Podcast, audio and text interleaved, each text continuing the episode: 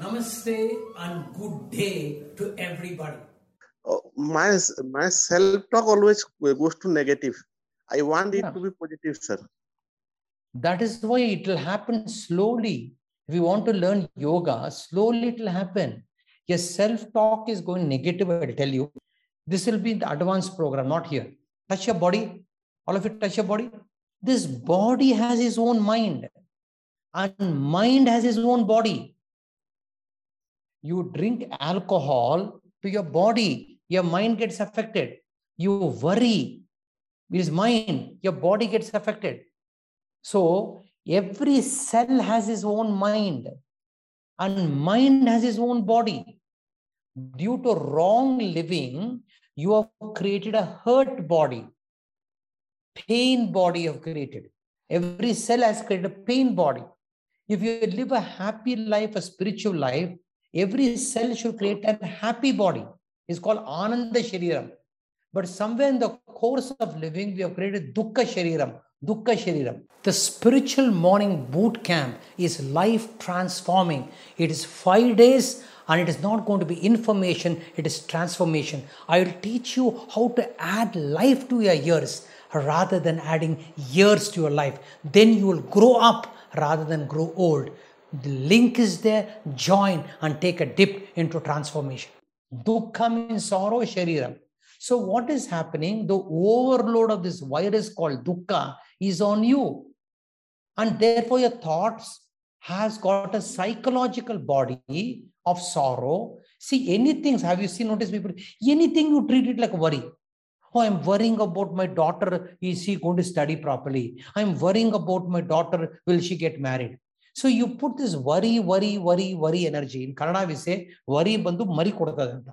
It goes on giving you children and it will call mess you up. So that is why Patanjali starts off the sutra by saying yoga anushasanam. Yoga is a discipline, he says. It is not a philosophy, it is a discipline. Sir, you have got not only a physical body, there is a kind of hurt body you carry. This hurt body, the mind will automatically revel in it. So when I tell you to dance now with me, some of you are sitting and watching me. Why didn't you dance? Okay, unless you have got slip disc problem or spondylitis. Yeah, every time, uh, nothing you're celebrating life. So if even Miss World comes and says, I want to get married to you, you should have said, Oh, I'm already old. You should have met me 10 years back. There also you'll worry. So worry has become your habit, sir. That is why this is gone. That's why you'll see, for example, see, one of the things I'll show you. For example, as I told you, in my next level program, please don't think I'm marketing. So it's a very, very important. How to set, if I say 1% I should be better tomorrow, 1% better, don't make it 100% better, 1% better each day. Even my happiness, 1% better. My sorrow, 1%, I'll become less sorrowful. If you give a reachable goal to your cells and brain, slowly you will cultivate progress. That's why a goal setting is a great art, sir. Now, please understand. For example, in the next level program, I'll give you many techniques like this. See, for example, if you open my desktop, this fellow comes up. I'm 66 years, sir. I'm only 66 years. All right.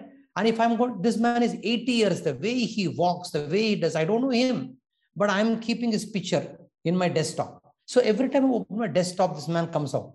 So I am calibrating my brain that when I reach 80, I should be fit like this person. This is called psychocybernetics. It's a wonderful technique.